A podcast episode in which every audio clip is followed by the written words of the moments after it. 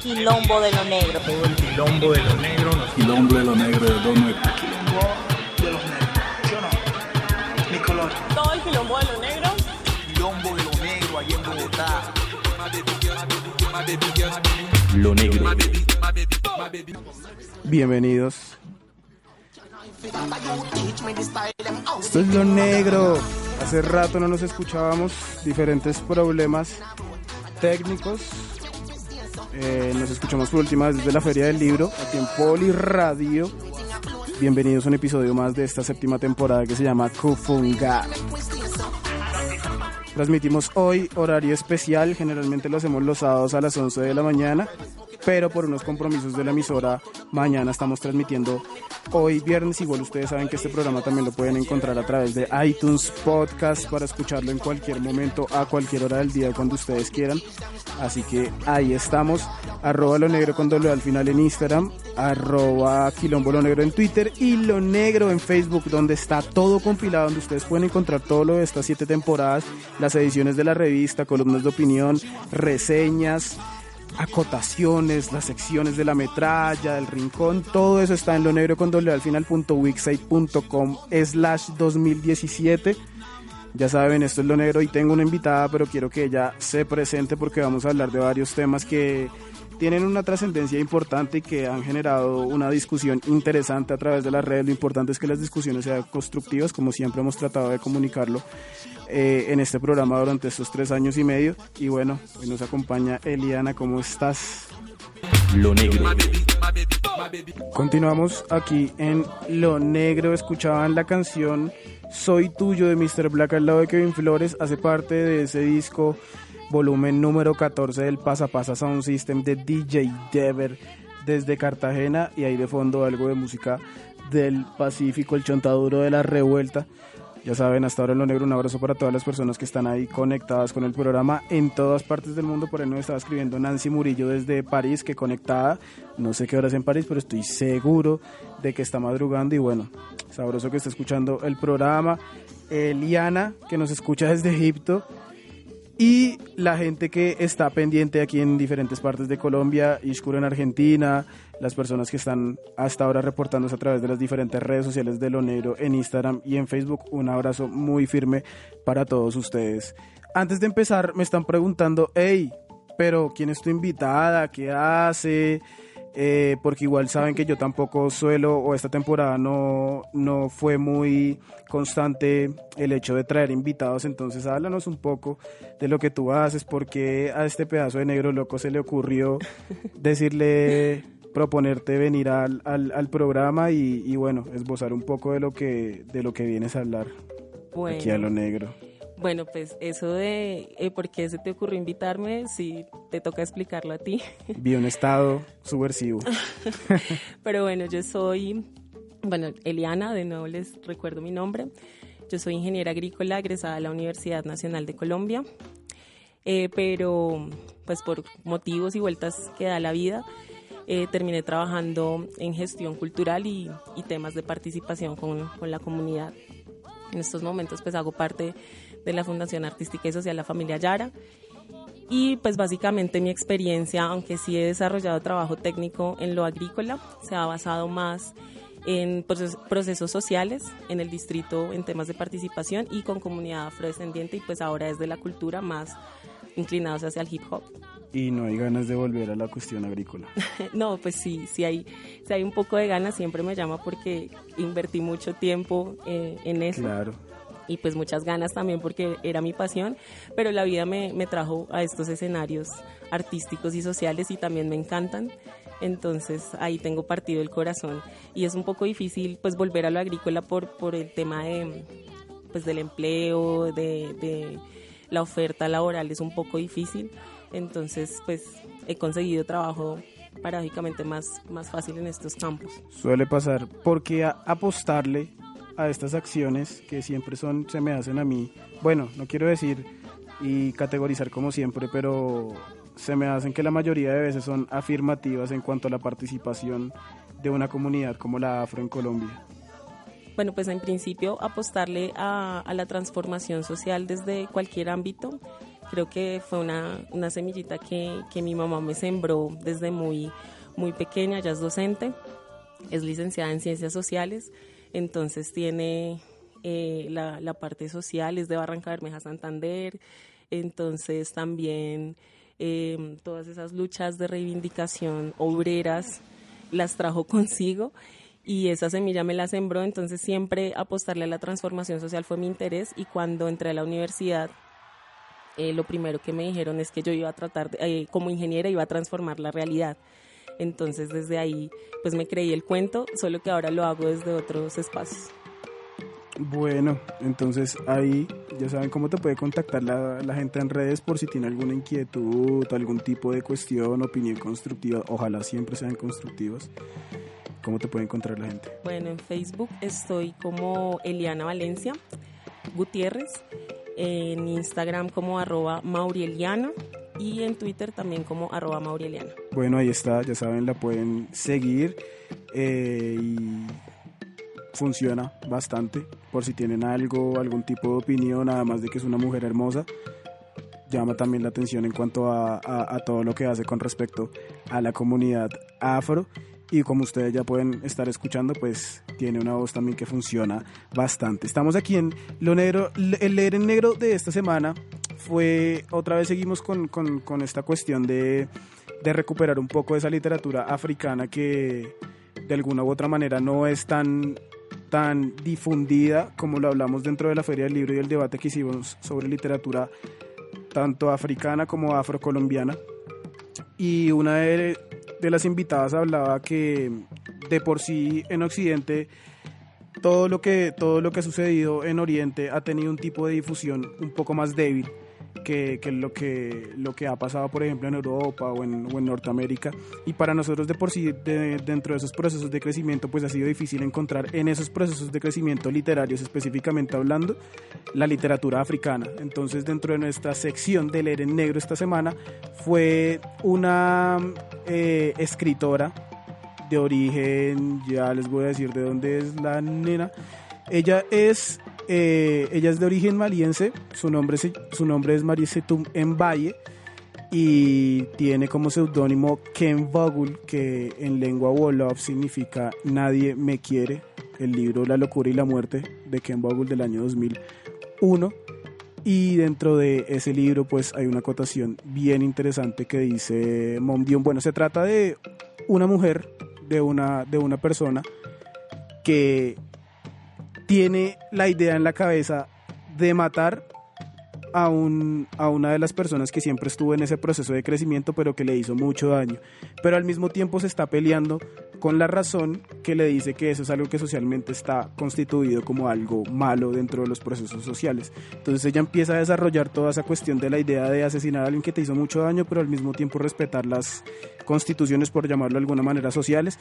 Y es un libro bien interesante eh, que lo pueden encontrar completo si lo buscan bien a través de internet para los que puedan leer o si no pues yo creo que les va a tocar pedirlo a través de internet porque no sé y no estoy muy claro si se puede encontrar en las librerías de aquí de Colombia. La locura y la muerte de Ken Vogel del año 2001 es el leer en negro de esta semana y empezamos a hablar entonces en forma pero antes yo te quería preguntar tu percepción antes de empezar a contextualizar qué es lo que está pasando en el Chocó, por qué es que se conformó otra vez este paro cívico, cuáles fueron los acuerdos del anterior, eh, en verdad qué es lo que están pidiendo, qué es lo que le están exigiendo al gobierno.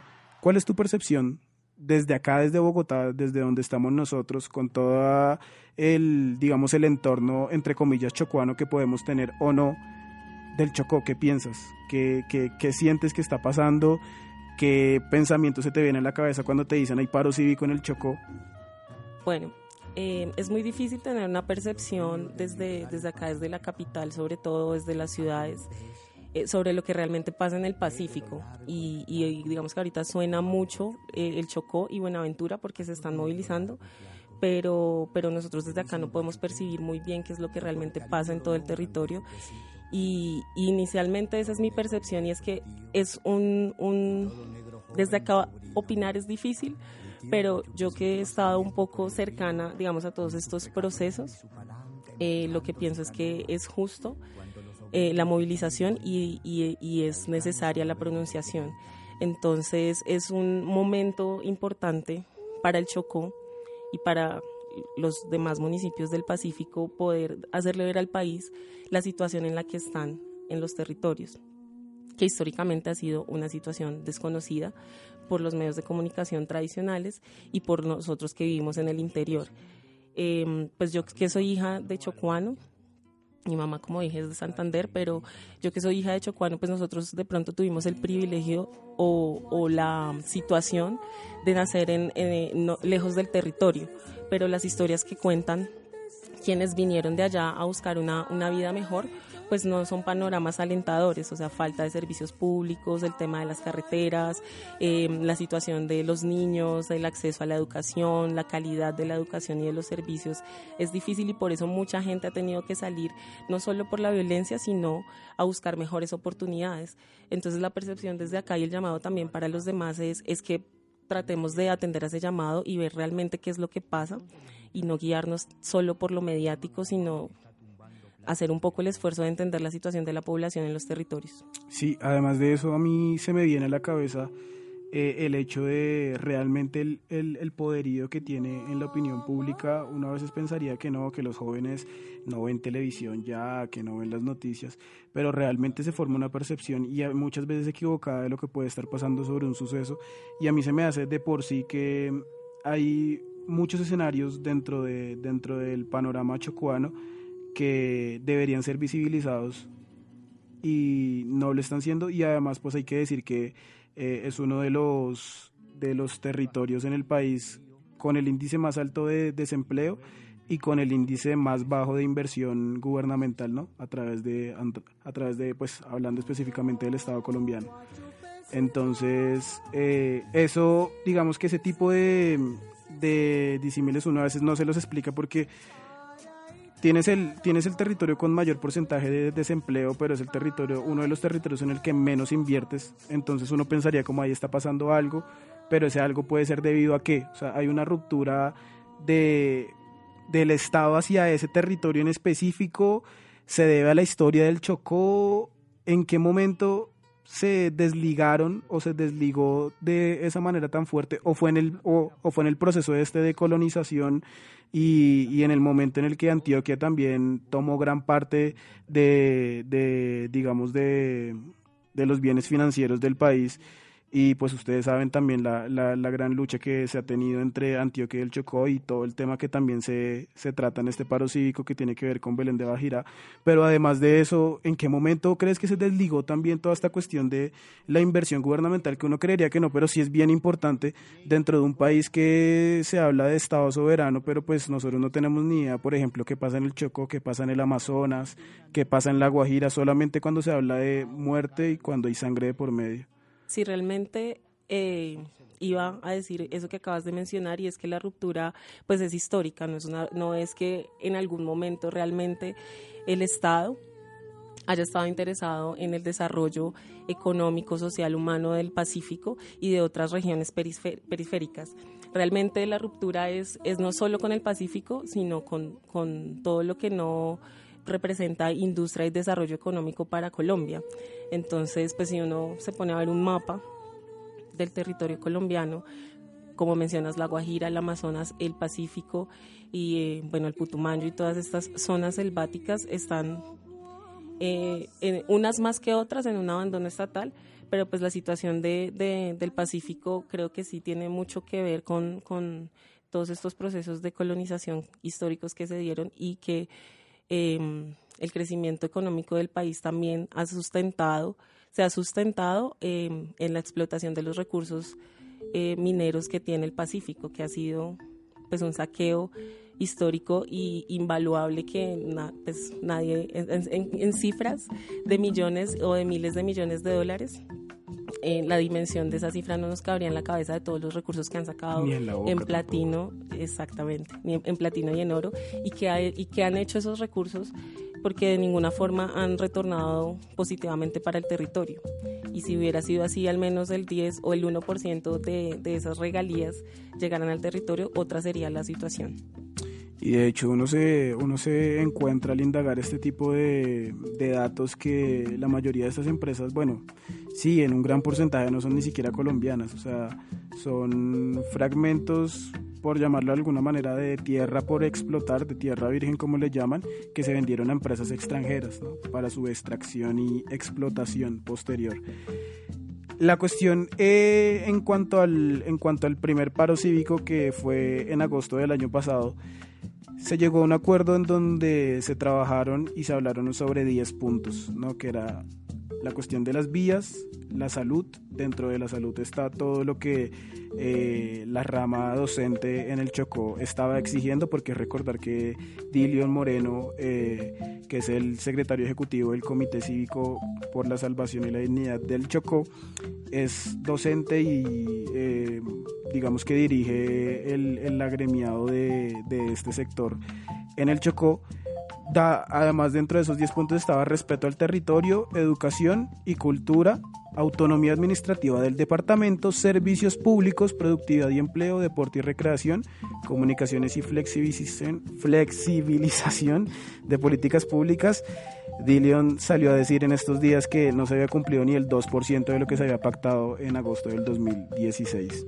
Por eso es que salieron masivamente, como vimos en la mayoría de medios. Y un abrazo también para los parceros que son aliados de nosotros en Amorate del Chocó, Guau Solo y Talento Chocuano. Y pues el Murci que está haciendo una labor fotográfica, periodística también bien interesante allá en el Chocó.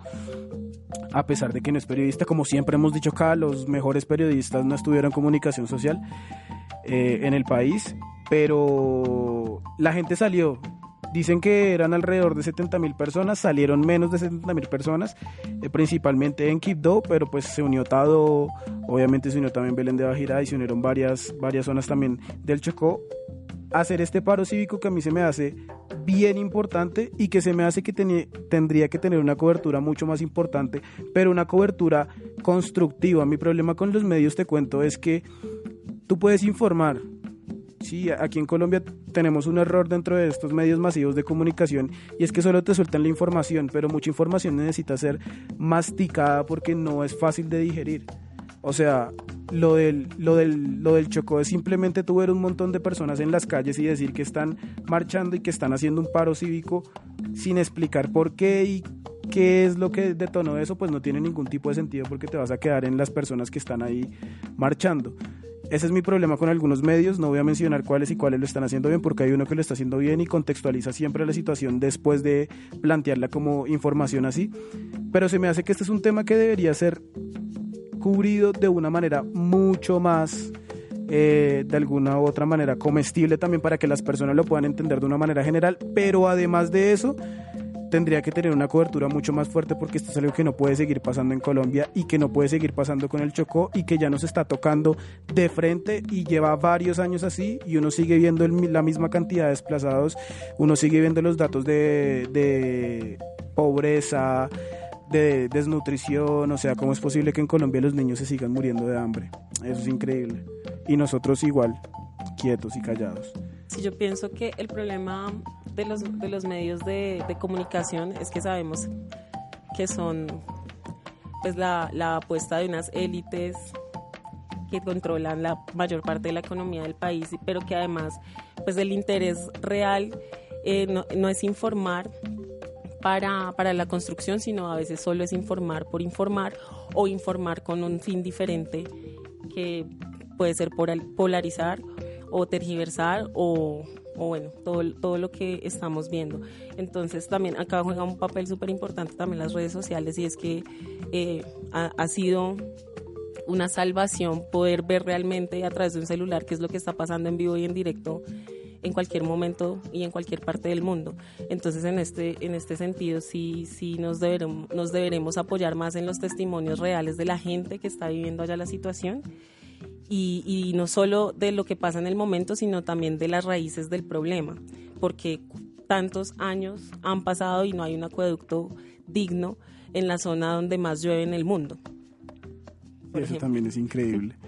Y además que yo no sé, pero yo siento que en cuanto a lo que sucede y en cuanto a lo que se plantea cuando uno habla del Chocó también también hay una ruptura educativa en ese proceso que hubo, eh, porque pues recordemos que el Chocó, por ejemplo, puso el, el, el que se considera es el primer pedagogo eh, afrocolombiano y también eh, puso diferentes, diferentes personalidades dentro de la historia de la literatura colombiana. Entonces, uno encuentra también que hay, que hay muchas rupturas en cuanto a temas educativos, sociales, obviamente de inversión y obviamente gubernamental, pero además que le toca muy fuerte y también parece increíble el tema que a mí se me hace que es un fantasma constante y latente en la historia colombiana y es la cuestión de la corrupción, pero absurda. O sea, el tema de pago para que me elijan, me eligen como representante o me eligen como, como alcalde de, de tal zona, pero pues yo no voy a hacerlo por la población que me eligió, sino para aprovecharme de la población que me eligió. Y eso es muy común y uno ve alcaldes ya encarcelados por investigaciones sobre corrupción, por vínculos con diferentes grupos, pongámoslos en, en la palabra subversivos, aunque no está correctamente utilizada de acuerdo a, a, su concepción. Pero se me hace que la cuestión con, con el Chocó también tiene que ver, como lo decía bien Eliana, es una cuestión también histórica que hay que, hay que tratar de esbozar de una manera desmenuzada, se me hace a mí, porque no es fácil de entender tampoco porque es que el Chocó ha sido abandonado históricamente por, por el gobierno colombiano y por qué es que está pasando esto, o sea, porque es que ellos están saliendo ahorita masivamente, liderados por Dillion, pero hay un montón de gente detrás de esto y que en verdad el gobierno deje de estar pactando, lo mismo pasa con los docentes, deje de estar sentándose a negociar acuerdos que después no va a cumplir. Sí, bueno, lo, lo que yo opino con respecto al tema de la corrupción, particularmente en el Chocó, es que eh, Colombia es un país que está permeado por la corrupción. La corrupción es una práctica ya naturalizada, eh, hace parte prácticamente de nuestra cultura, la cultura de la corrupción, la cultura del no pago, del colarse, del CBY, de, de de comprar algo más barato para decir que es más caro, eso ya está como un poco impregnado. O sea, aparte ya es algo de nuestra tradición. Es, pues. Sí, se ha vuelto un poco tradicional y se ha naturalizado. Y el problema de la corrupción en el Chocó es que cuando la gente sale a manifestarse en contra de la corrupción, eh, pues resulta que desde acá, desde el centro, y los políticos eh, que no entienden tampoco la situación o que también promueven esas prácticas corruptas, le echan la culpa al pueblo. Ah, pero es que ustedes son los que eligen los corruptos, entonces no se quejen. Pero eso pasa en el Chocó y pasa en todo el país. En todo el país. Pero sí. cuando eh, se manifiesta desde el Pacífico es, ah, no, pues culpa de ustedes porque ustedes mismos escogen sus gobernantes negros afrodescendientes y eh, pues es culpa que, que su mismo pueblo los robe. Es prácticamente como que... Y se crea un imaginario ahí medio, medio también distorsionado, ¿no? Entre, entre precisamente eh, el líder o el político afrodescendiente hacia el resto de la, de la comunidad, partiendo desde nosotros, porque es que yo siento que entre nosotros como comunidad afro hay una gran desconfianza y hay, y hay unas cosas que uno a veces no entiende. Pero sí, tienes, tienes razón, puede que sea algo también tradicional, pero la cuestión es cómo podemos romper con eso. Bueno, eh, yo creo que nunca hay que dejar de creer en que se puede hacer, que se pueden hacer las cosas diferentes. Y, y también tratando de hilar un poco el tema con, con, lo de los medios de comunicación, por ejemplo, yo he decidido no volver a ver noticias eh, en televisión de los canales privados, porque primero eh, uno puede fácilmente entrar en depresión viendo un noticiero de tres horas. Eh, pero sí. también porque no te, no te dicen lo que quieres escuchar ni lo que realmente es muchas veces. Entonces, eh, rompiendo con, eso, con esas simples prácticas de decir, bueno, voy a ver las noticias desde otro lado, ya está uno también transformando su realidad. Y si uno transforma su realidad, pues puede empezar a transformar la, la, que, lo, la que lo rodea. Y, y creo que dejar de, de, de, creer no es una opción. Entonces yo, yo creo que estas prácticas se pueden, se pueden transformar creyendo en otras personas o, tratando de hacer las cosas diferentes desde las bases. Entonces vemos también que estas movilizaciones desde el Pacífico no se dan promovidas por ningún movimiento político que pone plata para poner a marchar gente, sino que la gente realmente sale de su casa convencida para marchar porque quiere que las cosas cambien. Entonces, eh, esas personas quieren cambiar la realidad y ellas en ellas hay que depositar la fe para transformarla. Y lo importante es que sepan también por qué es que están marchando, ¿no? Porque me comentaba una compañera que estudia en la UTH que le pareció increíble que muchas personas salieron a marchar. De hecho, hay unos videos que en estos días van a publicar donde se van con una cámara a preguntarle a usted por qué está marchando. Y la gente no sabe. Entonces, importante también que sepan por qué es que se movilizan, por qué es que están generando o tratando de cambiar ciertas cosas y por qué es que se, se plantean este tipo de dinámicas sociales que, que son constructivas o por lo menos tienen un ideal constructivo. De ahí a que el ideal pase a la práctica, puede que hayan años, pero, pero para mí funcionan y estoy de acuerdo con Freire con Paulo Freire eh, que los cambios son posibles y el ser humano tiene que creer en, en, que, en que sí hay posibilidad de cambiar por lo menos su entorno y, y, de hacerlo un poco más funcional, se me hace a mí. Pero bueno, nos vamos con música, demasiadas palabras, demasiada, demasiada lengua hoy, como diría una amiga por ahí. Música, dos canciones. La primera se llama Think of You de Ibelli, estuvieron el año pasado eh, se presentaron en el Jorge Eliezer aquí en Bogotá y la otra canción se llama Penthouse Cloud de un grupo bien interesante que si le pueden buscar por ahí, recomendadísimo, se llama The Internet. Esto es Lo Negro.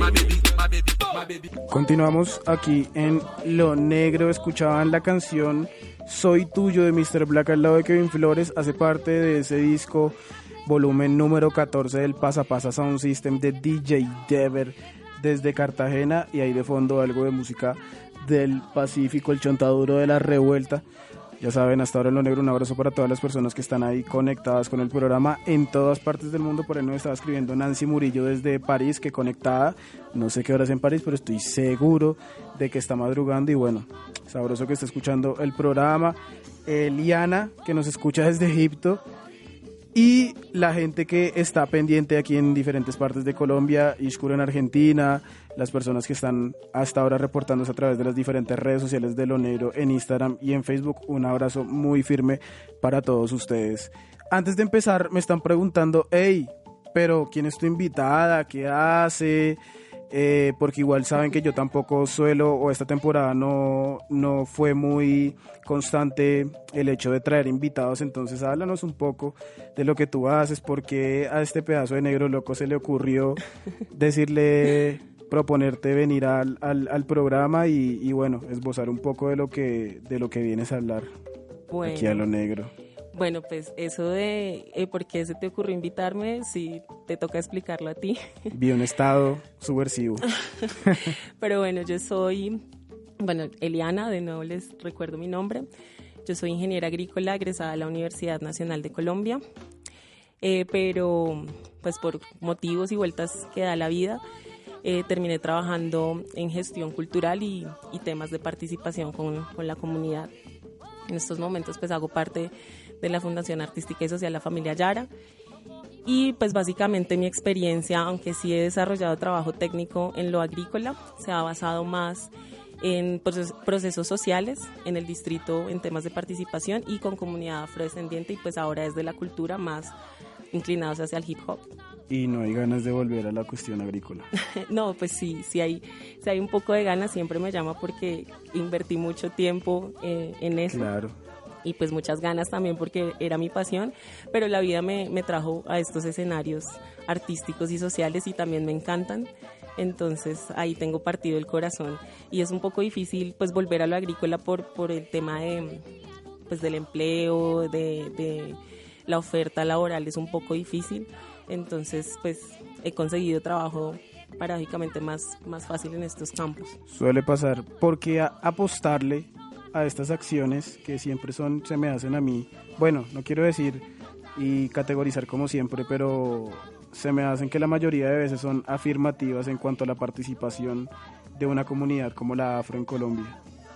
Bueno, pues en principio apostarle a, la transformación social desde cualquier ámbito, creo que fue una, una semillita que, que, mi mamá me sembró desde muy, muy pequeña, ya es docente, es licenciada en ciencias sociales entonces tiene eh, la, la parte social es de Barranca Bermeja Santander, entonces también eh, todas esas luchas de reivindicación obreras las trajo consigo y esa semilla me la sembró, entonces siempre apostarle a la transformación social fue mi interés y cuando entré a la universidad eh, lo primero que me dijeron es que yo iba a tratar, de- eh, como ingeniera, iba a transformar la realidad.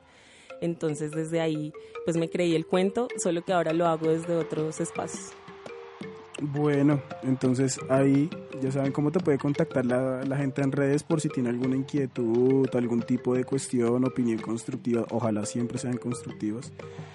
¿Cómo te puede encontrar la gente? Bueno, en Facebook estoy como Eliana Valencia Gutiérrez, en Instagram como arroba Maurieliana y en Twitter también como arroba Maurieliana. Bueno, ahí está, ya saben, la pueden seguir eh, y funciona bastante. Por si tienen algo, algún tipo de opinión, además de que es una mujer hermosa, llama también la atención en cuanto a- a todo lo que hace con respecto a la comunidad afro. Y como ustedes ya pueden estar escuchando, pues tiene una voz también que funciona bastante. Estamos aquí en Lo Negro. El leer en negro de esta semana fue, otra vez seguimos con, con- con esta cuestión de, de recuperar un poco de esa literatura africana que de alguna u otra manera no es tan tan difundida como lo hablamos dentro de la Feria del Libro y el debate que hicimos sobre literatura tanto africana como afrocolombiana. Y una de, de las invitadas hablaba que de por sí en Occidente todo lo que todo lo que ha sucedido en Oriente ha tenido un tipo de difusión un poco más débil que, que lo que lo que ha pasado por ejemplo en Europa o en, o en Norteamérica y para nosotros de por sí de- dentro de esos procesos de crecimiento pues ha sido difícil encontrar en esos procesos de crecimiento literarios específicamente hablando la literatura africana entonces dentro de nuestra sección de leer en negro esta semana fue una eh, escritora de origen, ya les voy a decir de dónde es la nena. Ella es, eh, ella es de origen maliense, su nombre, se- su nombre es Marisetum Mbaye y tiene como seudónimo Ken Vogel, que en lengua Wolof significa Nadie me quiere, el libro La locura y la muerte de Ken Vogel del año 2001. Y dentro de ese libro pues hay una acotación bien interesante que dice Mom Dion. Bueno, se trata de una mujer, de una, de una persona que tiene la idea en la cabeza de matar a, un, a una de las personas que siempre estuvo en ese proceso de crecimiento, pero que le hizo mucho daño. Pero al mismo tiempo se está peleando con la razón que le dice que eso es algo que socialmente está constituido como algo malo dentro de los procesos sociales. Entonces ella empieza a desarrollar toda esa cuestión de la idea de asesinar a alguien que te hizo mucho daño, pero al mismo tiempo respetar las constituciones, por llamarlo de alguna manera, sociales.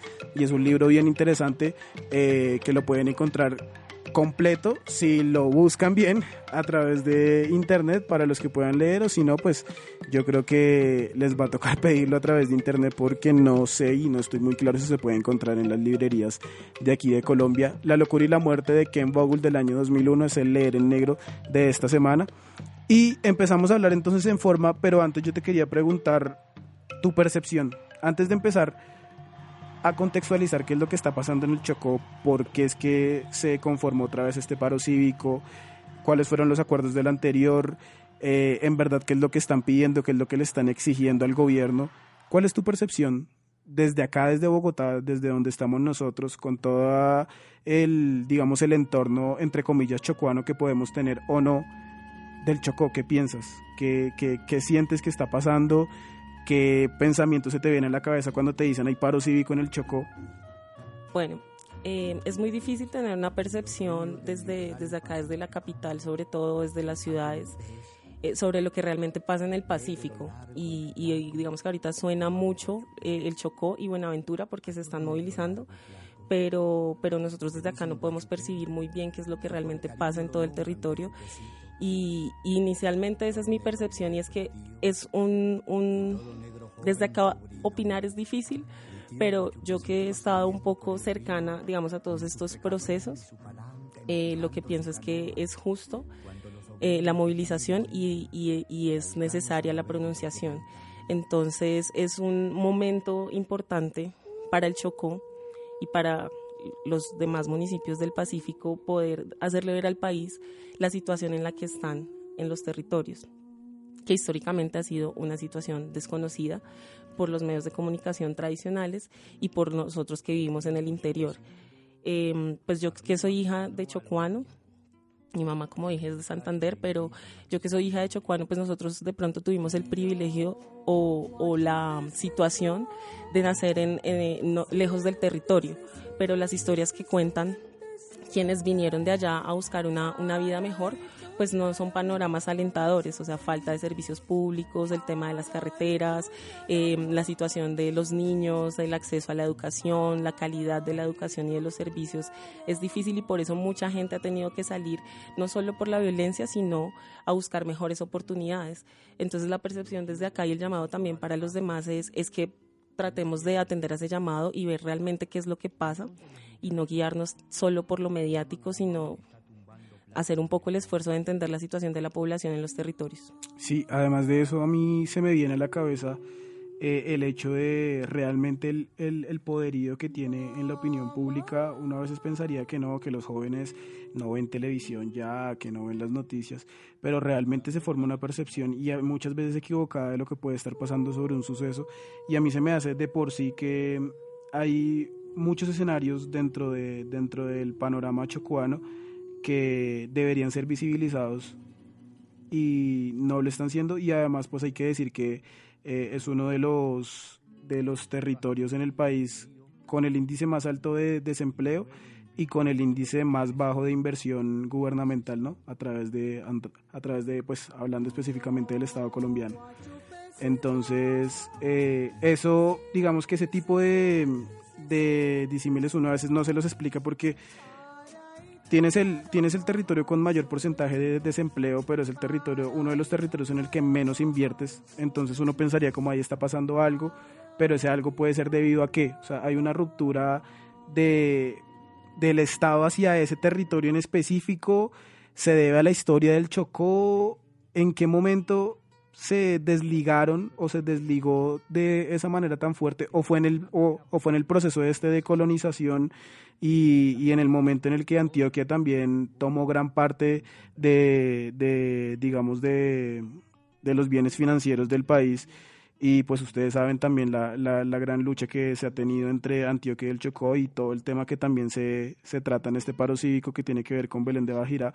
Pero además de eso, ¿en qué momento crees que se desligó también toda esta cuestión de la inversión gubernamental? Que uno creería que no, pero sí es bien importante dentro de un país que se habla de Estado soberano, pero pues nosotros no tenemos ni idea, por ejemplo, qué pasa en el Chocó, qué pasa en el Amazonas, qué pasa en la Guajira, solamente cuando se habla de muerte y cuando hay sangre de por medio si realmente eh, iba a decir eso que acabas de mencionar y es que la ruptura pues es histórica, no es, una, no es que en algún momento realmente el Estado haya estado interesado en el desarrollo económico, social, humano del Pacífico y de otras regiones periféricas.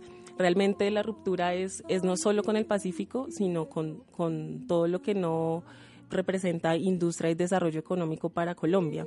Entonces, pues si uno se pone a ver un mapa del territorio colombiano, como mencionas, La Guajira, el Amazonas, el Pacífico y, eh, bueno, el Putumayo y todas estas zonas selváticas están eh, unas más que otras en un abandono estatal, pero pues la situación de, del Pacífico creo que sí tiene mucho que ver con, con todos estos procesos de colonización históricos que se dieron y que Em, el crecimiento económico del país también ha sustentado, se ha sustentado em, en la explotación de los recursos eh, mineros que tiene el Pacífico, que ha sido pues un saqueo histórico y invaluable que pues, nadie en, cifras de millones o de miles de millones de dólares eh, la dimensión de esa cifra no nos cabría en la cabeza de todos los recursos que han sacado en, platino, exactamente, en, platino y en oro, y que, y que han hecho esos recursos porque de ninguna forma han retornado positivamente para el territorio.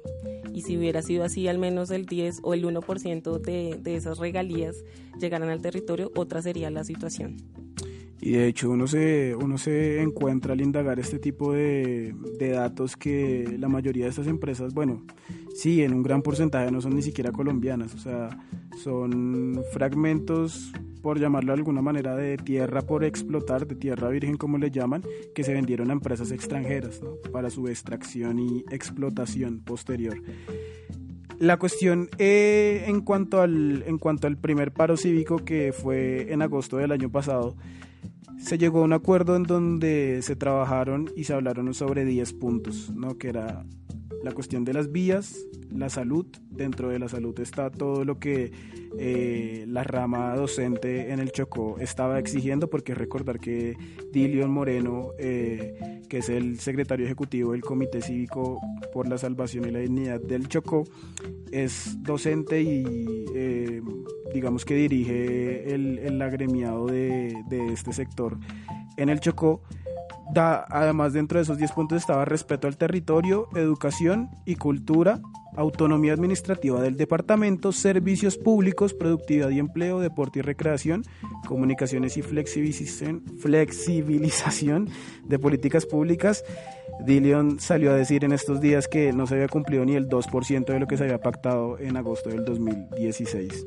Por eso es que salieron masivamente, como vimos en la mayoría de medios, y un abrazo también para los parceros que son aliados de nosotros en Amorate del Chocó, Guau Solo y Talento Chocuano, y pues el Murci que está haciendo una labor fotográfica, periodística también bien interesante allá en el Chocó.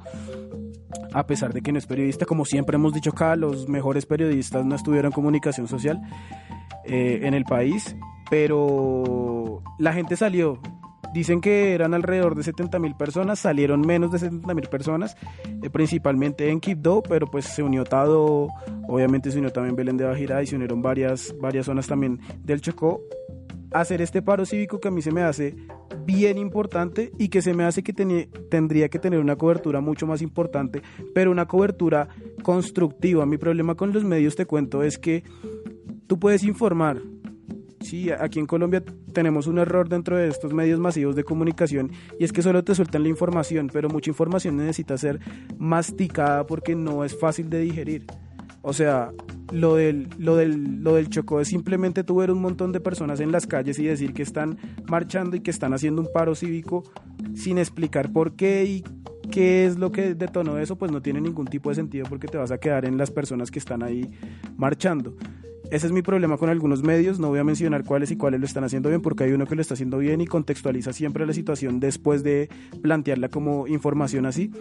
Pero se me hace que este es un tema que debería ser cubrido de una manera mucho más eh, de alguna u otra manera comestible también para que las personas lo puedan entender de una manera general, pero además de eso, tendría que tener una cobertura mucho más fuerte porque esto es algo que no puede seguir pasando en Colombia y que no puede seguir pasando con el Chocó y que ya nos está tocando de frente y lleva varios años así y uno sigue viendo la misma cantidad de desplazados, uno sigue viendo los datos de pobreza, de desnutrición, o sea, ¿cómo es posible que en Colombia los niños se sigan muriendo de hambre?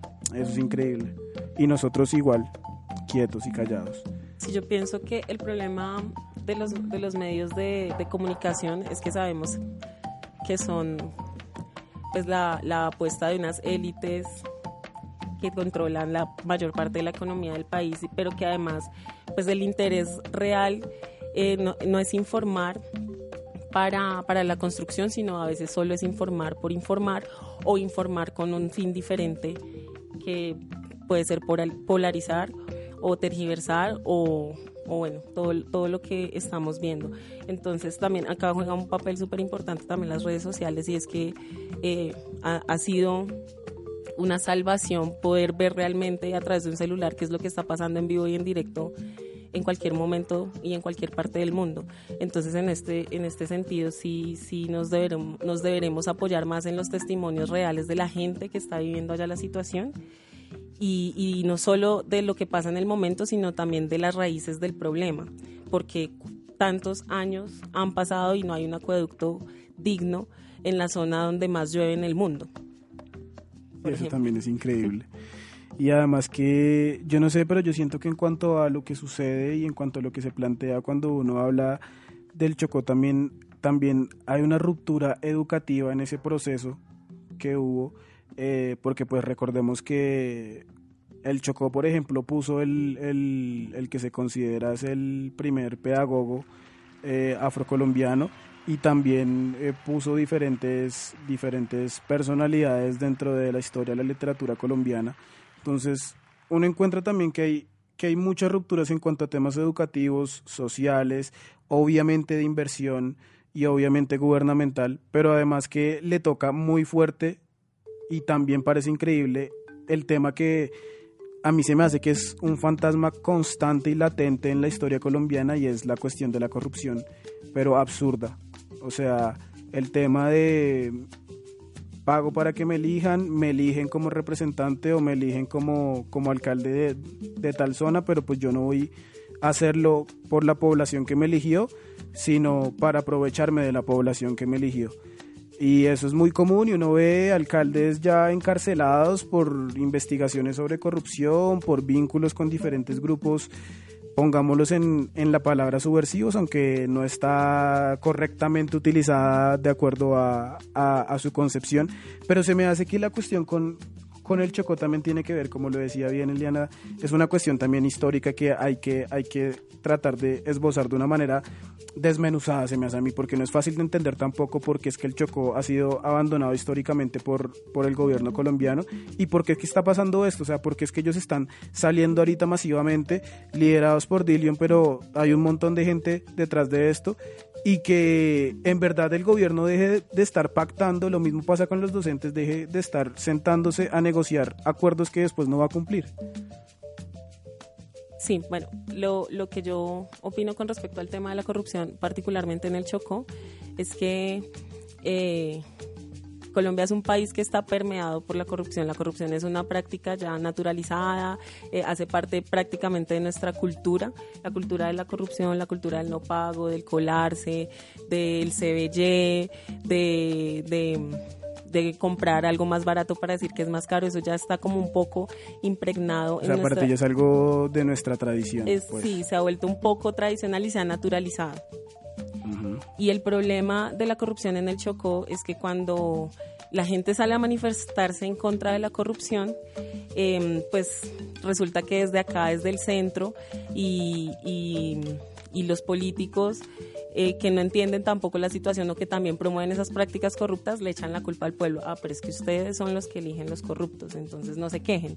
Pero eso pasa en el Chocó y pasa en todo el país. En todo el país. Pero sí. cuando eh, se manifiesta desde el Pacífico es, ah, no, pues culpa de ustedes porque ustedes mismos escogen sus gobernantes negros afrodescendientes y eh, pues es culpa que, que su mismo pueblo los robe. Es prácticamente como que y se crea un imaginario ahí medio, medio también distorsionado, ¿no? Entre, entre precisamente eh, el líder o el político afrodescendiente hacia el resto de la, de la comunidad, partiendo desde nosotros, porque es que yo siento que entre nosotros como comunidad afro hay una gran desconfianza y hay, y hay unas cosas que uno a veces no entiende.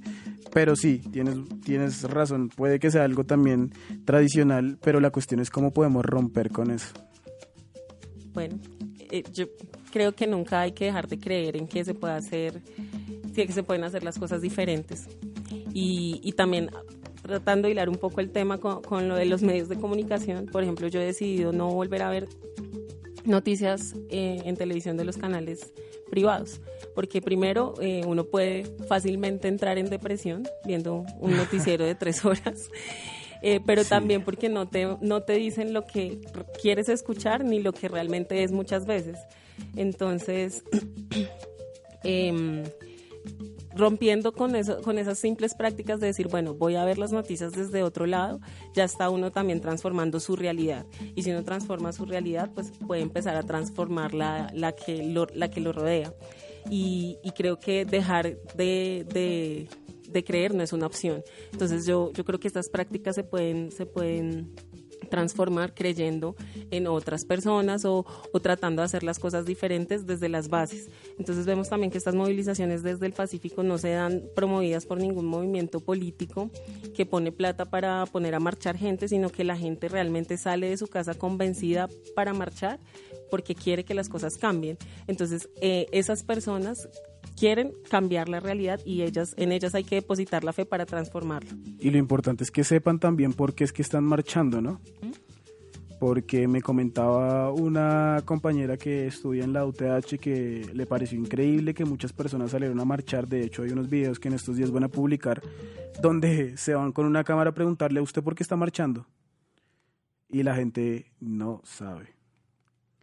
Entonces, importante también que sepan por qué es que se movilizan, por qué es que están generando o tratando de cambiar ciertas cosas y por qué es que se, se plantean este tipo de dinámicas sociales que, que son constructivas o por lo menos tienen un ideal constructivo. De ahí a que el ideal pase a la práctica, puede que hayan años, pero, pero para mí funcionan y estoy de acuerdo con Freire con Paulo Freire em, que los cambios son posibles y el ser humano tiene que creer en, en, que, en que sí hay posibilidad de cambiar por lo menos su entorno y, y, de hacerlo un poco más funcional, se me hace a mí. Pero bueno, nos vamos con música, demasiadas palabras, demasiada, demasiada lengua hoy, como diría una amiga por ahí. Música, dos canciones. La primera se llama Think of You de Ibelli, estuvieron el año pasado eh, se presentaron en el Jorge Eliezer aquí en Bogotá. Y la otra canción se llama Penthouse Cloud, de un grupo bien interesante que si le pueden buscar por ahí, recomendadísimo, se llama The Internet. Esto es Lo Negro. Bueno, hay que concluir esta primera parte del programa en el que hablamos acerca del paro cívico que está ocurriendo en el Chocó. Eh, antes de irnos con la famosísima, ilustre y constructiva, sobre todo antídoda de los premios Bencos Viejo que ocurrieron este sábado. Yo tengo que aclarar, decir y confesarles a todos ustedes que no fui, hace dos años no voy, fui al primero, creo que fue el primero si no me equivoco, si me equivoco pues espero me corrijan de nuevo, de una manera constructiva, como siempre, pero fui al primero que en el que se, no me acuerdo qué año fue, se, estuvo Alex Pichi, eh, ganó Lía un premio, me acuerdo de cositas así, y hubo un problema bien fuerte al final. De ahí no he vuelto a ir, pero no por disponibilidad de tiempo, sino es más bien por, eh, digamos que por ideal un poco y, porque yo creo que, son espacios que tienen a, veces direcciones contrarias a las que la, la, la comunidad está esperando. Igual uno Cabe aclarar también, y eso lo vamos a hablar con más detalle un poco más adelante, que Colombia es un país de varias naciones, o sea, nosotros no, todavía no somos una nación de un pensamiento colectivo como lo dice el significado de su palabra, es que aquí hay una nación diferente en el Chocó, otra en el otro en Cartagena, por ejemplo, en Barranquilla, hay otra en Medellín, hay otra en Cali. Eh, entonces, pues todo eso se confabula aquí en Bogotá y uno encuentra que hay una población que es considerada y que es generalizada como afro, pero que una cosa es el afro-pacífico y otra es el afro-caribeño, y otra es el afro-raizal, y otra es el afro-palenquero. Entonces, eh, eso pues es importante aclararlo también, y de ahí que cada uno espera una cosa diferente de acuerdo a este tipo de eventos, ¿no? Pero ya para cerrar el tema del paro en el Chocó, en verdad, de acuerdo a los temas que hubo, de acuerdo a, lo que se pactó en agosto del año 2016, todo lo que ya conocemos y que el Pacífico colombiano ha aportado la mayor cantidad de líderes sociales asesinados en los últimos meses en Colombia, que ya hablamos aquí en Lo Negro acerca de la cantidad de líderes que han muerto desde ese 26 de septiembre que se firmó la paz en Cartagena, entre comillas. Eh, también hay que decir que se volvió a convocar este paro cívico porque según no se ha cumplido ni el 2-5% de lo que se había pactado en agosto. La propuesta y lo que le voy a preguntar también a Liana, desde su percepción, desde lo que hemos hablado, desde lo que cada uno conoce y tiene más o menos en la cabeza sobre lo que está sucediendo en el Chocó, de acuerdo a su ambiente, de acuerdo a lo que ha podido leer, ¿cuál crees tú que podría ser la solución para el Chocó? Yo sé que es una pregunta complicadísima, pero ¿cuál crees tú que podría ser el camino por donde nos podríamos ir para no solucionar todos los problemas porque eso sería demasiado pretencioso, ya sabemos, pero de alguna u otra manera lograr que lo que se pueda pactar entre las dos partes se cumpla en la medida de lo posible, obviamente. Bueno, es una pregunta muy difícil que no sé si, si vaya a responder, pero creo que el primer paso ya está dado que ha sido la movilización y la manifestación. Y eh, dentro de toda la conjugación de hechos que se tengan que dar para que eh, el Chocó tenga otra mirada y otras prácticas y, otra visión y, otra, y otras opciones para el desarrollo. Está también que desde el interior y desde, desde esas otras personas que nos ven diferentes o que ven al Chocó diferente o a lo negro diferente, a lo afro diferente, entiendan por qué es diferente. Y ahí el camino sí está un poquito más difícil. Y es porque, eh, y es el por qué la gente debe entender el porqué de la, repara- de la reparación colectiva, el porqué de las acciones afirmativas para población afrodescendiente y también para la población indígena que tiene presencia en el Pacífico. Y en ese entender creo que es donde no, no, no podemos tener la conexión rápida porque la gente no entiende y dice muchas veces es que, eh, es que como así hay que darles es solo porque son negros y hay que explicarles no es porque hay una historia detrás del por qué somos negros y por qué estamos en la periferia y por qué somos una de las poblaciones con, con índices de necesidades insatisfechas pues más altos y todo eso tiene una historia de más de 500 años que está que hoy está reflejada en la realidad de los territorios. Entonces, cuando desde el interior y desde la formulación de las políticas públicas también se entienda eso, porque tampoco se va a tratar de quedarnos solo en la historia, sino qué hacer para reparar esas diferencias que tienen a la población en el Pacífico. Entonces, cuando eso se logra entender de una forma mejor en los escritorios y desde las pantallas de las personas que formulan la política, puede ser un, un primer paso. Y para eso también necesitamos, pues, los que creemos que entendemos esa situación, tratar de ocupar esos espacios esos escenarios políticos, esos escenarios eh, de incidencia, eh, de formulación de políticas, o sea, cargos en los, a mí me parece pues muy valioso eh, pues que ya eh, los cargos en los ministerios estén visibilizando pues paisanos, como dicen. Entonces hay que tratar de ocupar más espacios para que se pueda entender mejor la situación o que para que la podamos explicar desde el centro hacia la periferia. Sí, independientemente de todo, esa por lo menos representación visual de ver un afrodescendiente como por ejemplo ministro de Ambiente funciona socialmente hablando, ¿no? De alguna manera. Funciona, sí, funciona porque, porque también es un mensaje, eh, es un mensaje para, para muchos ingenieros y para muchos estudiantes de, de decir que hay espacios que podemos ocupar, hay espacios importantes que podemos ocupar, y, pero que cuando pues lleguemos a esos espacios eh, lo hagamos también en pro de la comunidad, ¿no? No es solo ir a trabajar o ocupar el puesto por trabajar, sino procurar que realmente se equilibre un poco la balanza. Y hay que decir también que la cuestión en el, en el Chocó no es eh, únicamente la población afro.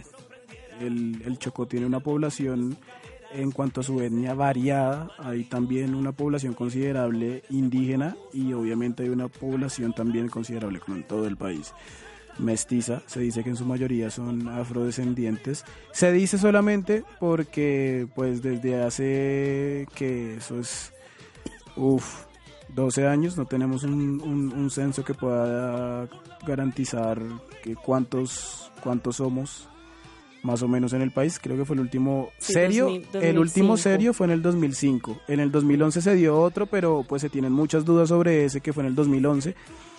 La cuestión es que a mí me parece que una, una propuesta clara desde lo que yo pienso, desde mi perspectiva, que podría funcionar para, para cumplir en la medida de lo posible a cabalidad lo que se pueda pactar dentro de eh, ese nuevo acuerdo que seguramente se va a dar entre, entre en este caso, el, el Comité Cívico por la Salvación y la Dignidad del Chocó y el gobierno colombiano, es que por lo menos se garantice que va a haber una persona o un comité o una serie de personas que van a estar ahí pendientes de eso porque eso fue lo que faltó dentro dentro de lo que sucedió en agosto del 2016 y qué tal y por qué no tomar un ejemplo cercano que es el de Bolivia y es crear aquí nos encantan los ministerios no Entonces, ¿por qué Sí. no crear un ministerio para las minorías étnicas Sí, puede ser. ¿No funcionaría? Puede ser, pues puede ser una, una parte de la solución. Que estén pendientes. Obviamente, dentro de un ministerio uno encuentra que hay un montón de cosas que... pero se supone que ya existe un ministerio que se ocupa de eso, que es el del interior, que funcione de una forma... Pero es que el del interior es, es en su generalidad, eh, se corta, o sea, queda corto. Sí, claro, se queda corto. Porque es que tú no puedes cubrir todo en uno solo. Exacto, pero Es tampoco, tampoco se podría cubrir todo desde un ministerio eh, de, de asuntos étnicos, porque no, no solo, o sea, lo étnico se tiene que, no solo se tiene que atender lo étnico y ese enfoque diferencial desde lo étnico racial, sino que se tiene que atender la situación desde lo ambiental, desde lo, Claro. desde la salud, desde la educación, entonces por eso es lo que hay que, lo que hay que ah, luchar y, e intentar es que desde cada línea de inversión pues se tenga en cuenta se tengan en cuenta los que no están, o sea, se reparta la torta bien. Entonces, eh, Así es, esa, esa idea de, pues, de un ministerio de asuntos étnicos podría funcionar para algunos temas, pero no para resolver la situación de fondo del Pacífico que... que- que A mí se me hace que la unión debería ser la, la solución que estemos contemplando en primera medida.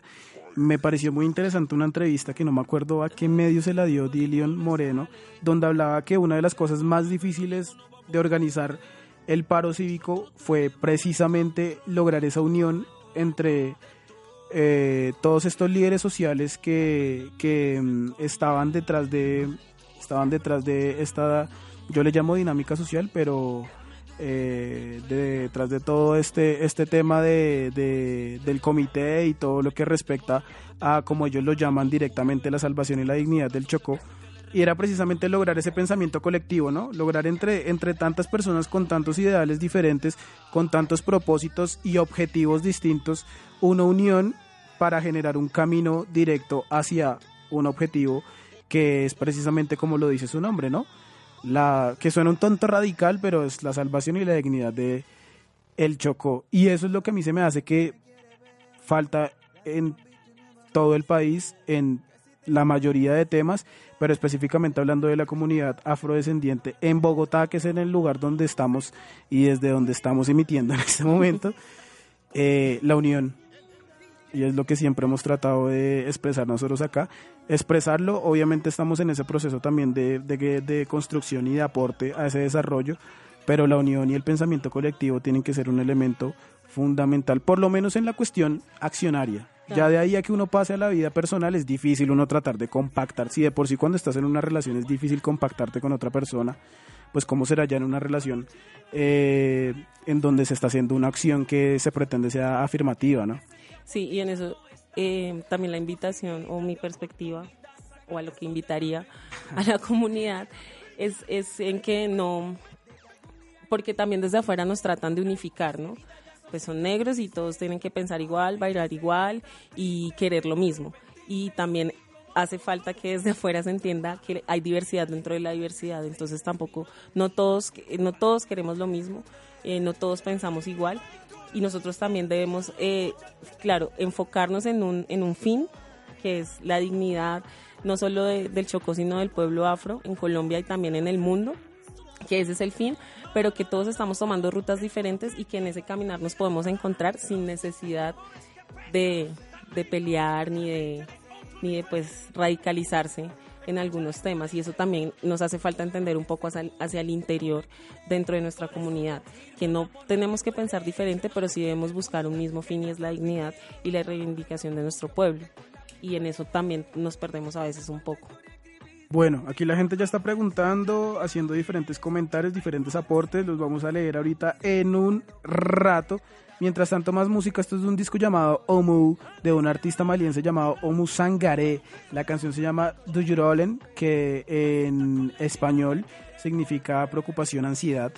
Es un término que se utiliza mucho dentro, dentro, de la, dentro del Wolof para expresar estos dos aspectos que ya les comenté. Es un remix de ese disco llamado Umu Tuyu Olen de Omu Sangaré. Ya regresamos aquí en Lo Negro, ya saben, arroba Lo Negro con doble al final en Instagram, Lo Negro en Facebook y arroba Quilombo Lo Negro en Twitter. Lo negro. El señor DJ Dever que estuvo aquí el 28 de abril lanzó el volumen número 4 del Pasa Pasa Sound System en conjunto con Ronnie Beat, eh, DC, Fred Gavana se llama y DJ Pupo, una alianza entre DJs cartageneros. Armaron esto que se llama Free Hits Music, Fire Hits Music, perdón, y el volumen número 14 del Pasa Pasa Sound System para toda la gente para la calle, como le dicen ellos. Un saludo para Luisa Villarreal, que me estaba eh, corrigiendo, que mm, se fue una palabra, un abrazo para ella, que está ahí escuchando el programa, para Angineira, Mafeulla, Joana, que están ahí conectadas, Nancy, que está desde, desde París también conectada y que nos dice que... eh, está ahí firmemente siempre con lo negro. Y Eliana, que la vez pasada nos estaba comentando algo muy bonito, ella está haciendo una maestría en Egipto, en el, en el Cairo, resulta que estaba hablando con unos compañeros de ella que son de origen del Congo y que le habían comentado que referenciaban a Colombia a través de un programa que se habían encontrado una vez en Facebook que se llamaba Lo Negro. Entonces, un abrazo para las personas que están ahí conectadas. Por ahí nos escribieron también en Instagram varias cosas bien bonitas que dan bastante moral para continuar aquí firmes en lo negro, sonando, hablando y construyendo, que es lo más importante, creyendo en los cambios. Eh, la introducción al antioda tiene que ser preguntándote acerca del comentario ese que soltaste, que fue el que llamó mi atención, el que captó eh, lo que yo también en parte planteé acerca de los premios antes de que se dieran, y es que estaba dudando acerca de su propósito en cuanto a la construcción de la comunidad afro. Pero la pregunta es, obviamente, primero, fuiste, ¿verdad? ¿Qué sucedió en los premios Bencos Viejo que pasaron o que fueron este 6 de mayo en el Jorge Eliezer? Bueno, em, en principio, pues bueno, aclarar también que el comentario que, que leíste, bueno, fue la respuesta a otro ¿Podemos comentario. leerlo en, en- al aire? Sí, sí. Espérame, voy a buscarlo ya mismo. Pero pues bueno, más que una crítica hacia los premios, eh, sí fue un poco eh, una incomodidad que tuve frente a, a lo que sucedió esa noche con la presentación y el desarrollo del evento. No tanto directamente contra los premios, porque ahí sí, eh, pues no, tú pones un poco en duda sobre la construcción que, que, que los premios hacen para la identidad en Bogotá y yo sí creo que O sea, ¿tú crees que sí, que, que sí, son funcionales? Pues, sí, sí, no sé si la palabra sea funcional, pero yo sí creo que aportan para el reconocimiento de unos liderazgos que están ocultos en las localidades y en la ciudad y que, y que, y que hay que darles valor, ¿Están ocultos de qué forma?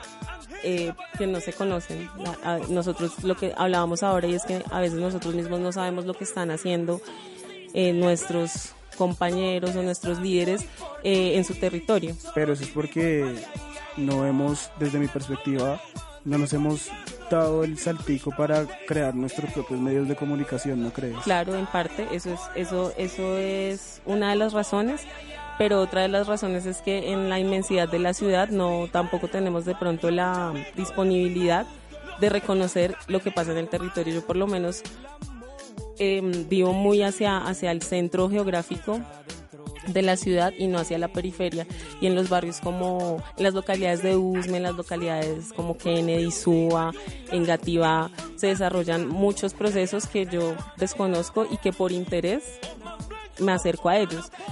Y los premios tal vez pueden ser una oportunidad para reconocer esos liderazgos. Pero, momento, y tengo que diferir completamente porque, primero, si tienes conocimiento sobre eso, hay un comité especial que elige estos ganadores Sí, dentro de la organización que si no estoy mal va a, partir del IDEPAC. el comité lo conforma el gerente de etnias del IDEPAC, Ajá. eh, ¿Cómo se llama? el No. Javier Palacios. A ver, Palacios, ok, lo conocemos. y el, el subdire- la subdirección de asuntos étnicos que antes era la dirección de asuntos étnicos Ajá. Y no tengo claro qué no Asuntos otras- étnicos del de la Secretaría de Gobierno Ah, de la Secretaría de Gobierno. O sea, el Ministerio del Interés no tiene ningún tipo de injerencia en los, en los bancos. hasta donde yo sé no Eh, la pregunta es, entonces, eh, yo he conocido muchísimos procesos también bien interesantes en las localidades y en los territorios aquí en Colombia y personas que llevan muchísimos años trabajando en estos, pero a mí se me hace que los premiados siempre es gente que de alguna u otra manera tiene una carga mediática Fuerte. encima. Bueno, ¿No la, la- la- ha sucedido, sí, que las personas que han, que han ganado han sido no solo reconocidas en el distrito, sino que ya tienen de pronto un, un reconocimiento más mediático Me y a, nivel, que y a nivel nacional. Más. Que no es un requisito. Yo he postulado a dos personas Y han ganado. y han ganado. ¿A cuáles postulaste? Postulé el año pasado al maestro Donaldo Lozano en la categoría de reconocimiento para el aporte cultural y este y este año pues colaboré con la postulación de Don Popo para el reconocimiento al emprendimiento y liderazgo empresarial. Bueno, ahí sería importante y esperamos tener en los programas o la próxima temporada alguien que haga parte de ese comité que nos explique cómo es que los eligen y, y- y cómo es ese proceso de que si es a través de- del que más postulaciones tenga o le hacen un estudio a en verdad su carrera, su trayectoria dentro de la comunidad, los Desde- procesos que hizo. ¿Sabes Eso juega, eso? eso juega una parte importante porque uno postula al candidato y, y otras personas lo postulan también. Entonces, cuando yo realicé la postulación el año pasado para el profe Donaldo, pues dije, bueno, lo voy a postular y llamé a mis compañeros del grupo de danzas y a todos los, que conocían, llamé a los hijos, eh, pues a todos los que conocieran al profe para que también hicieran su postulación. Entonces, la cantidad de postulaciones juega un papel importante y la otra parte es que en el comité de, de los jurados pues hacen un estudio de la hoja de vida de los candidatos y ahí esas dos cosas me imagino que, que median para la decisión. Yo me puse muy contento cuando me dijeron que Andreis había ganado este año el, el premio en la categoría de comunicaciones. Sí.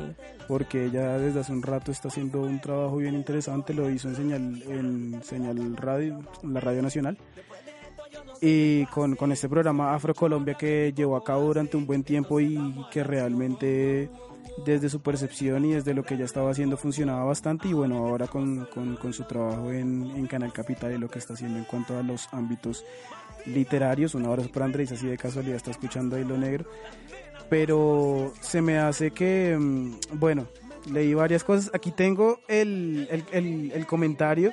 Son tres conclusiones, dices. Sí. Empiezas. tengo varias conclusiones. La primera, si no podemos seguir dejando que figuren en este tipo de eventos afrodescendientes que dicen sentirse orgullosos de su carga de melanina, pero ridiculizan lo ancestral preguntando qué significa Ashe. ¿Cómo se dice? ¿Cómo lo hago? Callada hubiera quedado mejor para quién va eso. Bueno, eso fue para la presentadora del evento. La que ahorita es presentadora de RCN, si no, me equivoco. no, es- eh, no. La presentadora del evento este año fue Belki Arizal. Ah, Belki. Oye, la cuestión con Belki, ir, mire, vi fotos, le hicieron memes, somos rapidísimos en las redes. No los he visto. Ay, son chistosísimos. no, no los he De visto. todo lo que pasó en los Bencos, porque, bueno, habría que preguntar por qué eligieron a Belki, que a mí la respuesta se me viene, eh, no sé si es la indicada, pero se me viene rápidamente. Obviamente es una de las caras afro en Colombia más reconocidas en cuanto a lo mediático, pero para estos premios sabiendo, sabiendo la población que va, porque Belki como presentadora. Bueno, entiendo que ella también tiene unos procesos sociales, una fundación que se llama El Color de Colombia, aparte Sí. de, su, de su tema del modelaje. Eh, y creo que, que la figura pública la hizo una candidata pues perfecta para, O sea, para que- la presentación de la gala. Eh, ese, digamos que ese primer comentario fue por una situación que se presentó en el escenario y, y que a, mí me incomoda, pues me incomodó en el momento, eh, porque pues ella en un tono pues un poco como, Despectivo. no, no sé si despectivo, pero pues preguntó qué era She. No todas las personas lo saben, ni tampoco estoy diciendo con eso que todos los afrodescendientes o negros tengan que saber qué Que significa tengan She la obligación, sí. pero pero creo que en el contexto en el de- en el que se manejan los premios las personas el público a mí me pareció una pregunta o un acto irrespetuoso sobre todo también porque interrumpe a la persona que se gana el premio que estaba enviando bendiciones al público por habérselo ganado y la interrumpe diciéndole, pero cómo es y eso qué significa y qué lo hago, entonces a mí me pareció irrespetuoso la forma en la que, en la que ella lo hace y que si, si no lo conoce, creo que hubiera sido mejor que, que no lo expresara. Que se quede callada. Exacto. Se hubiera quedado mejor. La segunda dice, Muy lindas las modelos, pero se salen absolutamente del contexto y del sentido del evento. No era un espacio de promoción de su agencia, era la noche del homenaje a la cultura afro. Que haga lobby no está mal, que no sepa dónde hacerlo es fatal. También hablando de... También hablando del evento, porque eh, durante la presentación, pues las modelos de su agencia eran quienes acompañaban a los ganadores o a los postulados para recibir el premio, pero pues además se tomaban fotos con ellos y eran pues muchas modelos también en la, en la escena y también se, creo que se notó mucho la necesidad de hacerle promoción a su agencia y a la tarea que ella hace. ¿Qué tal que haya sido un acuerdo?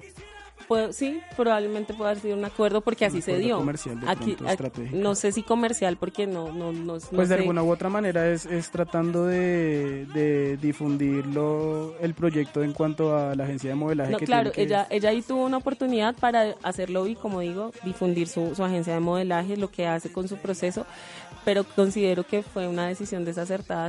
eh, evidentemente sí tuvo que haber sido un acuerdo entre los organizadores y ella, porque ella no va, no creo que vaya a meter a sus modelos sin permiso, pero creo que no se dimensionó tal vez la, la acción y el espacio. Aquí no se me puede ir, se me vino a la cabeza que qué opinión te merece toda esta cuestión de... eh, yo le llamaría y le voy a llamar atrevidamente en este momento el modelaje afro. O sea, las, la- las modelos afro representan, o sea, son constructivas, son eh, benignas para lo que estamos tratando de eh, prever y en cuanto al desarrollo de la comunidad pueden funcionar para de alguna u otra manera en algún momento sentirnos eh, al menos mediáticamente identificados. el hecho de que una modelo afro aparezca en un canal privado es un, es un aporte, digamos, grande que ya le cambia el chip a unas personas que no, no nos tienen referenciados en el imaginario. Em, tendría que ser de- tal vez muy puntual al decir en qué sentido les aportan, porque tiene que ver también desde los estereotipos de belleza, porque si vamos a poner a una modelo o a una presentadora afro muy delgada, con el pelo liso, eh, con pestañas postizas o con lentes de contacto, pues creo que solamente el color de la piel no va a aportar a esa construcción, porque está, ella está, estaría reproduciendo unos estereotipos que otras mujeres estamos tratando de construir. Eh, pero sí es una modelo pues empoderada que Eh, hace amigo. que hace alusión a sus raíces que tiene de pronto unas metas claras frente a su imagen y por qué está poniendo su imagen en medios publicitarios creo que sí le aportaría mucho Y que tiene una fortaleza en la palabra también, ¿no? Es importante, Sí, o eso sea... también sería muy importante Porque una cosa es una modelo afro que simplemente está apareciendo frente a una cámara y otra cosa es una modelo afro que te está hablando frente a una cámara, pero que al mismo tiempo te puede hablar de cualquier cuestión eh, que conozca su historia, mejor dicho. Sí, además de eso, lo que, lo que digo, creo que la apuesta de, una, de, de las modelos debe ser el saber por qué ella está poniendo su imagen de esa forma en los medios de comunicación y en piezas publicitarias. Si, es, si ellas lo, lo tienen claro, para mí es un aporte valioso. Bueno, el tercero dice, deslegitimar el discurso de Pache Andrade insistiendo en una narración de un gol, totalmente desacertado Pache, quien insiste en que él es más que su estética y narración y que en el fondo era una invitación para que nos pensemos mucho más allá de lo folclórico, un llamado a que nos tomemos los espacios. No tuvo más opciones que ceder frente a la insistencia de Belki y el público que no entendió el mensaje. ¿Qué pasó con Pache? Bueno, que luego de que él se, se gana también su reconocimiento, pues él da un discurso sobre la importancia de, de- de empoderarse como pueblo, de tomarse otros espacios, de que él no solo es una imagen o que su voz, que es narrador de fútbol, no es lo que lo hace a él persona, sino que más allá de, esos, de, de esos prototipos, que no solo somos artistas, que no solo somos narradores de fútbol, que no solo somos modelos, ni bailarines, ni lo alegre, que somos más. Entonces, él, él dio como ese llamado, pero ella insistía en que narrara un gol en ese momento. Entonces él decía como que bueno, no, estamos aquí para otra cosa y ella pues por favor narra un gol y al final pues el público también insistió en la narración del gol y él terminó narrando un gol. Y finalmente dices un mensaje para Belki. Evidentemente tu alma ni tu conciencia ni tu historia tienen color, una prueba más de la domesticación mezquina que tiene perdidos a tantos afronotables. Muy, pero muy triste. ¿Terminaste muy, pero muy triste? Sí, me ha, pues me ha ido, bueno, ya ahora leyendo, escuchando otra vez el mensaje, sí tenía mucha rabia en ese momento que, que lo escribí, que respondí, y pues un poco indigna, de, indigna, de indignación, perdón, porque sucede mucho que, que, que creemos que personas que nos representan pues van a salir a darnos el discurso que queremos escuchar y no pasa así. Entonces creo que el escenario que no, no era, pues no, no se dieron las cosas para el escenario y me dejó así como, como un sinsabor que sucederán tantas cosas en la misma noche, que, que, que sucedería lo de la Che, lo de las modelos, como en una noche que era para el reconocimiento de los aportes a la cultura y pasaron cosas que no tenían como nada que ver en eso. Y digo que pues esto perjudica a muchos hermanos afronotables que nos representan en medios y en redes sociales y que, y que a veces pues terminan también ridiculizando más lo afro, prestándose para, para reafirmar los- las prácticas racistas en, en televisión y en, y en los medios de comunicación. Y eso sí es triste porque realmente a ellos es a quienes nosotros vemos y pero también lo- las personas que, que naturalizan el racismo también ven, entonces dicen, ah, pero si este mano, esta vieja se burla de los negros, entonces pues eso es normal. Y creo que eso es lo que realmente me deja también triste de que esa, esa desconexión con la historia nos hace finalmente más daño al interior. Sí, y también dentro de esto que hablábamos de los afronotables, yo lo llamo afrofarándula, Eliana lo llama afronotables. Eh, decías una cuestión bien interesante al final, que es tu historia, eh, evidentemente tu alma ni tu conciencia ni tu historia tienen color. Eh, y sin duda alguna tengo que preguntar, o sea, tengo que preguntar algo que nosotros no podemos mondar aquí en lo negro, precisamente para ti que es lo negro. Nunca lo, lo dejamos pasar. Bueno, lo negro. Lo negro para mí es, es la esencia que nos llama a revisar nuestras raíces y nuestra historia. Y cuando reconocemos esa diferencia o eso que nos hace diferentes, estamos reconociendo lo negro dentro de nosotros y, podemos construir hacia lo negro también, hacia fortalecer lo negro dentro de nosotros y hacia afuera. Entonces lo negro para mí es la esencia, es la historia, es el arte, pero también es el conocimiento ancestral y también son nuestras capacidades. No solo quedarnos en la historia, sino en las capacidades que tenemos como pueblo, afro, negro, raizal, palenquero. Eso es lo negro para mí. Bueno, nosotros aquí siempre hemos dicho y lo mencionamos al inicio de esta temporada, lo negro para nosotros es en la práctica un concepto. En el ideal podríamos decir que lo es todo. De ahí que igual no nos consideremos en primer lugar afro, sino que primero somos humanos, después somos colombianos y después nosotros miramos a ver si venimos del Pacífico. Yo soy cartagenero, entonces eh, por eso es que escuchan mucha música originaria de Cartagena. Si fuera chocuano, realmente creo que escucharían otro tipo de música mucho más seguido aquí en Lo Negro. Trato de confabular las dos. Eh, igual trate también de neutralizar lo más posible eh, la forma de hablar para que no fuera tan evidente. Pero la cuestión es que se me hace que precisamente lo más difícil en Colombia en nuestra tarea fundamental y que este tipo de a mí se me hizo que o se me hace que el concepto de los premios debería, no sé si es así que se lo plantearon, pero debería ser más bien un homenaje, ¿no? Porque está dentro del con, dentro del contexto del Día de la Afrocolombianidad y del mes de, de lo afro en Colombia. Se me hace que debería ser un, un homenaje a lo afro y a partir de ahí pues generar unos premios. Se me hace una propuesta estética hasta cierto punto bien interesante. De ahí a que realmente esos premios representen y visualicen eh, lo que se está haciendo dentro de la comunidad. A mí se me hace que deberían tener un- una, una cuestión social, dejar un, un tanto lo que hablábamos ahorita de lo mediático, que es importante y que llama la atención porque yo tampoco puedo descartar la idea de que, de que auto, auto candidaticen, por llamarlo de alguna manera, personas que estén figurando dentro, del, dentro de lo mediático en Colombia para generar mayor atención de las personas. Dime si es diferente a que tú digas, por ejemplo, hey, va a estar el cojuan en los premios Bencos Viejo a que va a estar tostado, por ejemplo. claro, es diferente. Es diferente. Es diferente. Pero eh, no sé si es una autopostulación, si hay mucha gente que se autopostula porque cree que merece el reconocimiento, pero, pero O acá... porque necesita publicarlo en redes sociales. y que lo publica en redes sociales para que más gente lo, lo postule. Pero lo mediático sí juega también un papel importante.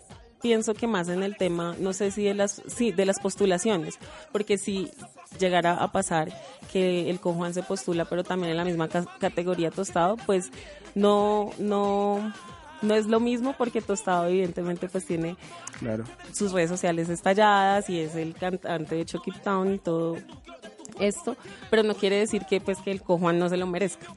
O sea, de ahí vamos entonces al gran debate que no alcanzamos a tocar hoy, que es la cuestión de los merecimientos precisamente y de la visualización y de quiénes realmente son los encargados de decir esta persona se merece el premio Bencos Viejo y se merece ese tipo de espacio para expresar cierto mensaje. Y en ese y en ese sentido también pues hay que reconocer que que no solo personas mediáticamente reconocidas en esta eh, ocasión se ganaron el premio, también por ejemplo Ángela Guangua, que es una señora que tiene un proceso con víctimas de muchos años, eh, también se ganó el premio por ese tipo de labor social que, que realiza. Entonces sí lo mediático creo que tiene un papel, frente al tema de las postulaciones. Realmente no, no quisiera decir que en la mesa de los jurados tenga un peso, porque no, no lo creo y no, no tampoco me consta.